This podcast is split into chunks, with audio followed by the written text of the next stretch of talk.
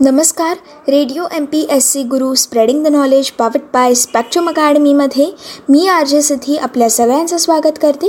आजच्या असा घडला भारत या पुस्तकाच्या क्रमशः वाचनाच्या कार्यक्रमात.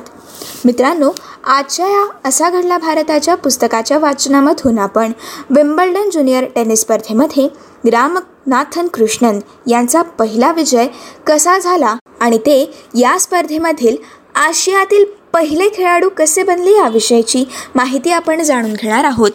मित्रांनो यासोबत आपण सर्वोच्च नेत्यांच्या परस्पर देशातील दौऱ्यांद्वारे भारत आणि सोव्हिएत रशिया यांच्यामध्ये मैत्री संबंध कसे प्रस्थापित झाले याविषयीची देखील सविस्तर माहिती आपण आजच्या या असा घडला भारतच्या कार्यक्रमामधून जाणून घेणार आहोत.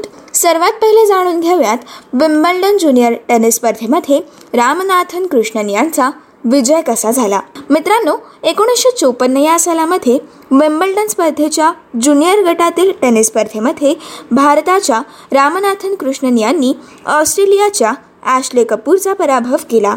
आणि विम्बल्डन स्पर्धेमध्ये टेनिस स्पर्धेमध्ये ते असं यश संपादन करणारे पहिले भारतीय टेनिसपटू ठरले. याचबरोबर ते आशियातील देखील पहिले खेळाडू ठरले. मित्रांनो वयाच्या अवघ्या सतराव्या वर्षी असा पराक्रम करणाऱ्या रामनाथन कृष्णन यांचा उल्लेख भारताचे आद्य टेनिस महर्षी असा केला जातो.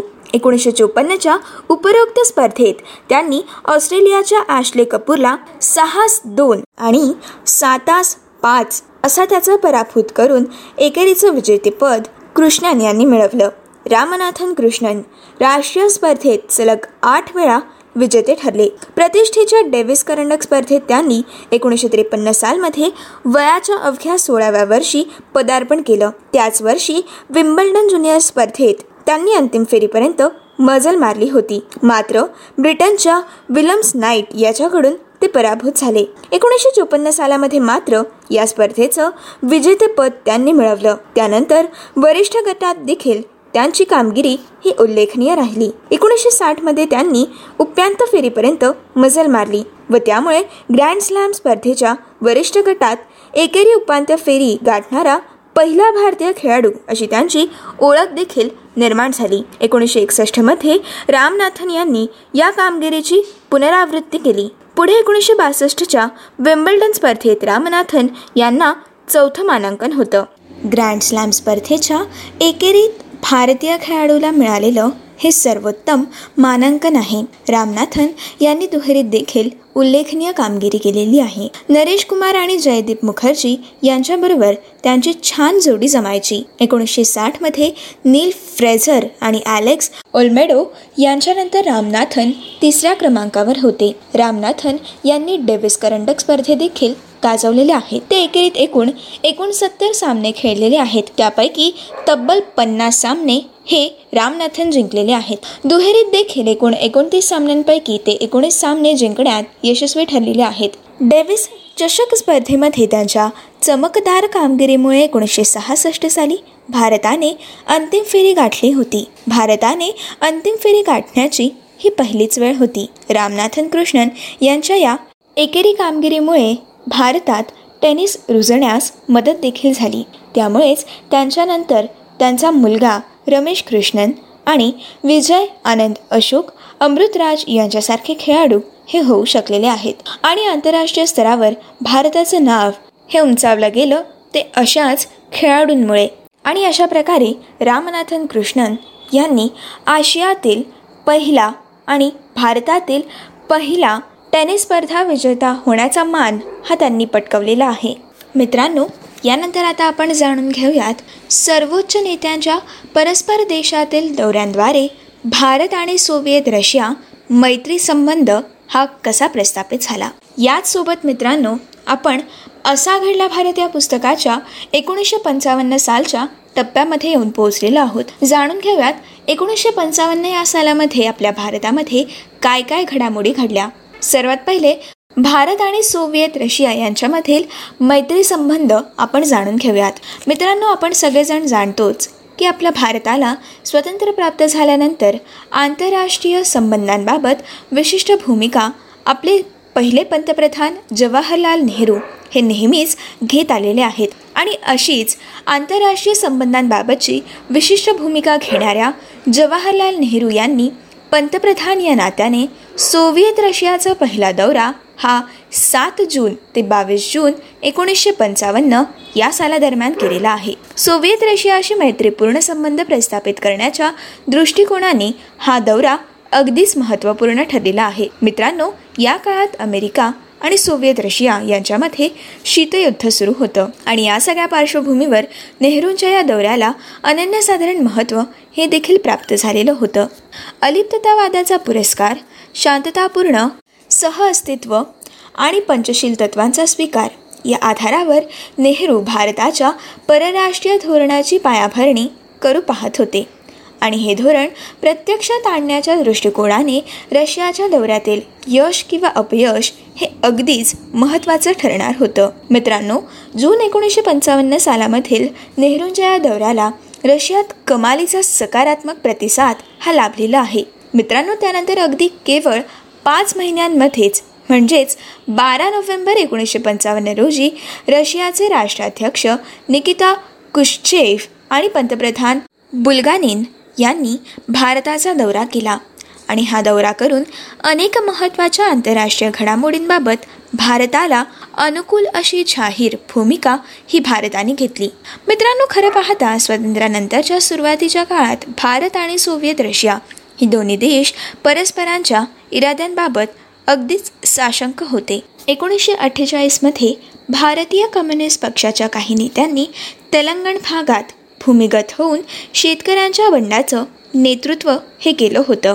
पोलीस आणि लष्करी दलाच्या सामर्थ्यावर भारत सरकारने जरी हे बंड मोडून काढलं तरी देखील या बंडाला रशियाचं अप्रत्यक्ष प्रोत्साहन असावं अशी भारतीय नेत्यांना दाट शंका होती.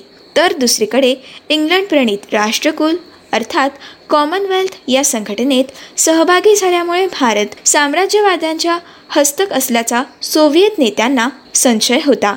दुसऱ्या महायुद्धानंतर अमेरिका आणि सोव्हिएत रशिया यांच्यात सुरू झालेल्या शीतयुद्धाच्या संदर्भामधून नेहरूंनी अलिप्त राहण्याचं ठरवून देखील रशियाला या धोरणाविषयी साशंकता ही होतीच. मात्र एकोणीसशे पन्नास सालामध्ये उत्तर आणि दक्षिण कोरिया या देशांमध्ये संघर्षाची ठिणगी पडून युद्ध हे भडकलं होतं.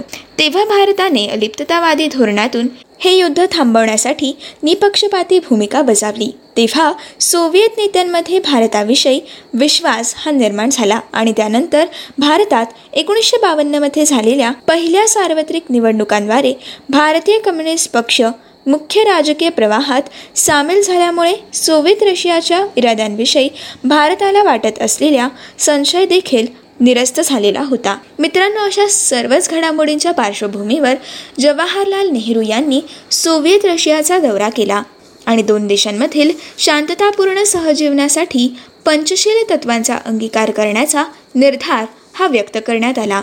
मित्रांनो पंचशीलांच्या आधारे उभय देशांमध्ये सांस्कृतिक आर्थिक आणि तंत्रज्ञानविषयक सहकार्य वृद्धिंगत करण्याचा संकल्प करण्यात आला. या दौऱ्यात नेहरूंच्या स्वागताची जंगी तयारी सोव्हिएत रशियाने केली होती. नेहरूंच्या जीवनकार्याविषयीच्या लेखांना तसेच छायाचित्रांना सोव्हिएत वृत्तपत्रांनी व्यापक प्रसिद्धी देखील दिली होती. नेहरूंनी लिहिलेल्या डिस्कवरी ऑफ इंडिया या पुस्तकाच्या रशियन अनुवादाला देखील तिथे चांगलाच प्रतिसाद हा लाभला होता.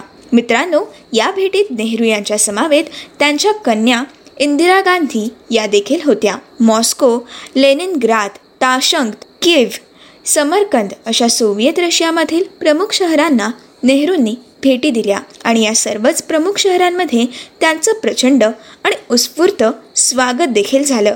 अनेक शहरांमध्ये त्यांच्या सार्वजनिक सभा देखील भरवल्या गेल्या. नेहरूंच्या या ऐतिहासिक भेटीनंतर त्याच वर्षी नोव्हेंबर महिन्यात रशियाचे कुश्चेव आणि बुगलानेन हे नेते आपल्या शिष्टमंडळासह तीन आठवड्यांच्या भारत दौऱ्यावर आले. मित्रांनो या भेटीत सोव्हिएत नेत्यांनी भारताच्या विविध भूमिकांचं मनपूर्वक समर्थन देखील केलं.